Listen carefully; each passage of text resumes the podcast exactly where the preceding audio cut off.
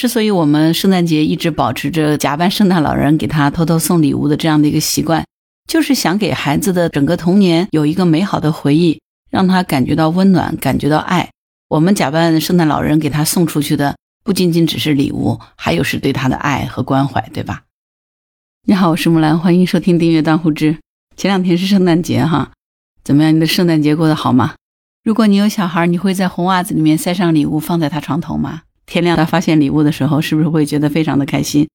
啊，这是我儿子小的时候，我和他爸爸经常干的事儿哈。我记得上小学三年级的时候吧，就是跟我们很委屈的讲说，他们同学今天都说他了，说他是个骗子，根本就没有什么圣诞老人，因为全班只有他一个人收到了圣诞老人的礼物，他的同学都没有收到，所以他很委屈来问我和他爸爸说，我没有骗人啊，我就是收到了圣诞老人的礼物，对不对？然后我跟他爸爸两个人面面相觑哈。但是我们两个还是坚定的不承认，这就是我们干的。就我记得我儿子说，他说我是个好孩子，我没有撒谎，我就是收到了圣诞老人给我的礼物，对不对？而且我这一年都很努力，呃，所以圣诞老人为了奖励我是个好孩子，才送给了我我想要的礼物。这句话其实深深的触动了我，所以当时我跟他爸爸两人互相看了一眼，就决定一定要把这个圣诞老人的传说要给他维护好。我记得当时我们的回答是这样子的。我们并不知道为什么别的同学没有收到圣诞老人的礼物，就是，但是昨天晚上你睡觉的时候，当时那个袜子还是空的呀。他说对的。我说后来你起来去上洗手间的时候，是不是去摸过那个袜子，它还是空的呀？说是的。然后我就说，那我跟爸爸，我们俩睡着的时候也没有看到什么，但是睡醒的时候，你是不是发现了礼物啊？然后我儿子说是的。那我们俩就跟他说说，那如果这样的话，那应该说这就是圣诞老人送给你的礼物，因为你过去一年就是非常努力。你努力学习，然后你完成了很多自己的愿望，你说到的事情都做到了，所以圣诞老人他一定是记得你的愿望，也看到了你今年的一年的表现，所以他才来给你送礼物。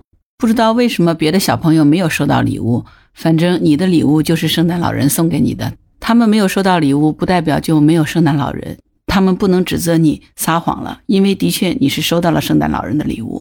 而这件事后来就算是被我和他爸爸两个人这么应付过去了。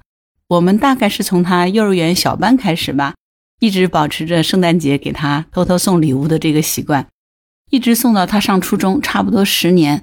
之所以后来不再送了，是因为那时候他住校了，圣诞节他不在家。之所以我们圣诞节一直保持着假扮圣诞老人给他偷偷送礼物的这样的一个习惯，就是想给孩子的整个童年有一个美好的回忆，让他感觉到温暖，感觉到爱。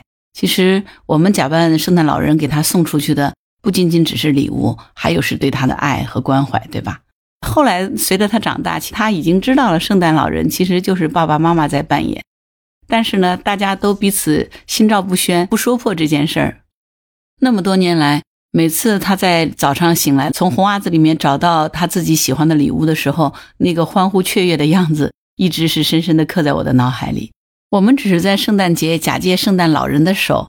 给了孩子收获礼物的喜悦和表达了我们的爱而已啊！那个平安夜注定是要半夜起来一次的，因为你不能放得太早了，他会时不时的就惦记他那个红袜子，直到他真正的熟睡。所以说半夜才是放这个礼物的最佳时机。孩子现在长大了，有的时候在跟他聊说，还记得小的时候送给你的那个圣诞礼物吗？他说记得。早上醒来看到袜子里头那个礼物的时候，真的是超级开心。他一直记得这些美好的回忆。我觉得这也许就是作为中国人，虽然没有宗教信仰，但是我们还过圣诞节，其实过的就是这样的一个有爱的瞬间吧。我们只是在借圣诞节这样的一个机会，在表达爱和传递爱而已。我不知道你关于圣诞节的这个记忆是什么，欢迎在评论区给我留言啊。这是我自己做了父母以后对待圣诞节的态度。不过呢，我关于圣诞节的最早的记忆，其实是源于小时候看的一部电影。那时候应该很小，几岁我已经忘记了。看的那部电影是《孤星血泪》，是上海电影译制片厂配的这个音。我还记得那个 People 乔 Estella 老小姐，因为那个电影呢，最初就是 People 救了那个逃犯的时候，就是一个圣诞节的前夜。就记得电影的场景里面，有一群人站在一户人家的门口，在那边在唱歌。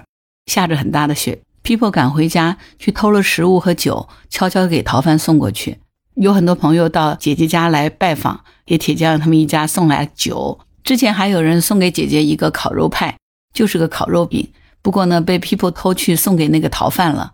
大家在一起聚餐，然后互相祝福。当时我就觉得，哦，原来外国人是这么过年的。最后电影的结尾，我记得也是 People 后来成年以后到印度去经商，归来以后又回到了从小生长的小镇，又是一个圣诞节，和乔一家在共度晚餐。而乔的孩子和当年的 People 差不多大小。后来他听说老小姐的房子要拆了以后，他就立刻出去了，说他要去老房子看一看。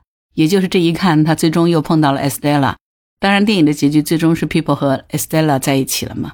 啊，这部《孤星血泪》其实就是远大前程，就是根据狄更斯的小说改编的。可能很多人都看过这部小说，或者是看过这部电影的不同的版本。我对于圣诞节的最初的印象就来自于这个电影里场景的描写，就是有人会在门口唱歌呀，大家一起开心吃饭呀。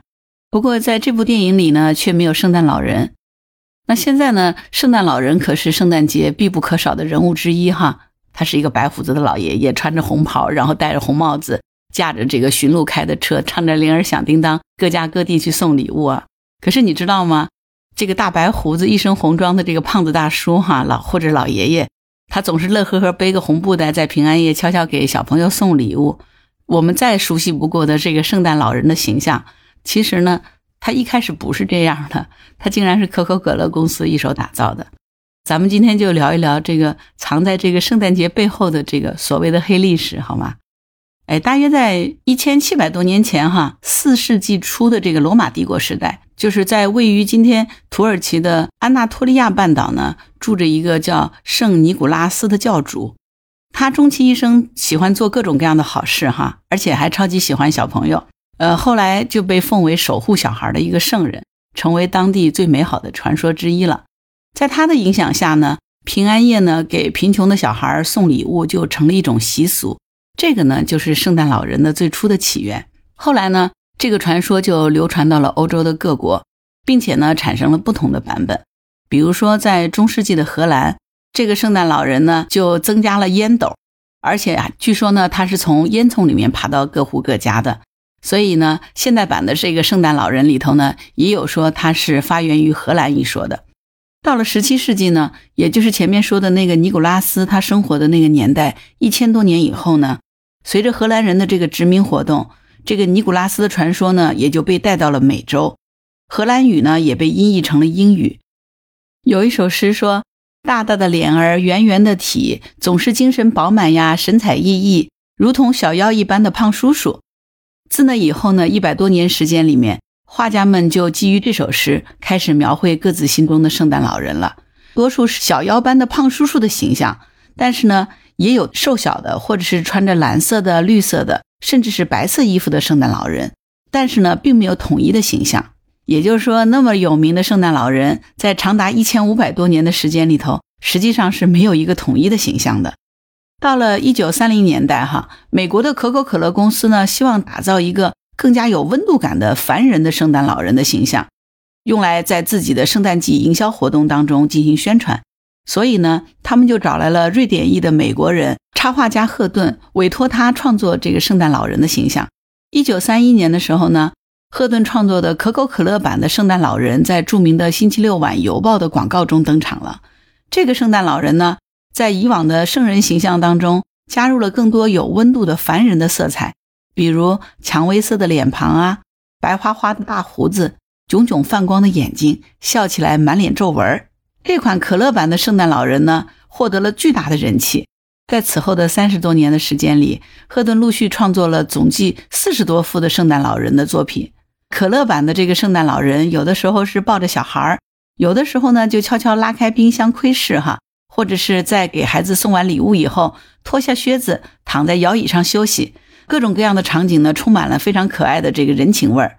那当然了哈，手握一瓶可口可乐肯定是少不了的这个戏码。或许说，在这个画家看来，圣诞老人忙着到处给小朋友去送礼物，结束之后呢，来一瓶可口可乐就是给他自己的最好的圣诞礼物吧。他有一幅作品画的就是小孩子往冰箱里面装可乐的这个场景，那绝对是心机了哈，对不对？那有的人说呢，赫顿长期为可口可乐公司创作圣诞老人的广告，他自己本人都开始长得慢慢像圣诞老人了。其实呢，这当中也有一小段黑历史。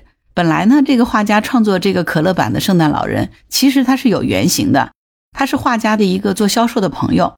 最早呢，赫顿就是参考这个朋友的脸来画圣诞老人。后来呢，这个朋友去世了，他就开始参考自己的脸来画。所以呢，现在大家看到的这个圣诞老人的形象呢，可以这样说，是画家想象的，再加上他的朋友，再加上他自己三种元素哈融合在一起的结果。于是呢，这个大白胡子、一身红装的胖子大叔，总是乐呵呵的背着红布口袋，在平安夜悄悄的给小朋友送礼物，就成了全美国欢乐圣诞季的象征性的人物。而随着可口可乐的向外输出呢，可乐版的圣诞老人也就成了全世界圣诞老人的标准像了。所以你听了这段黑历史，是不是有一些恍然大悟？今年呢，因为圣诞节已经过去了，明年的这个时候。赶紧在自家冰箱里头囤一点可口可乐好了，说不定在平安夜的晚上，这个喜欢喝可口可乐的圣诞老人他就真的来了呢。我想大家过圣诞节其实不外乎就是希望自己的生活都能平平安安、幸福快乐，对吧？这应该是全世界所有人的愿望，对不对？好啦，那今天这期节目就到这儿。如果你有什么想法，欢迎在评论区给我留言。如果喜欢我的节目，欢迎订阅当户知。当然，你可以加入木兰之家听友会。请到那个人人都能发布朋友圈的绿色平台，输入木兰的全拼下划线七八九，就可以找到我了。好啦，今天就到这儿，我是木兰，拜拜。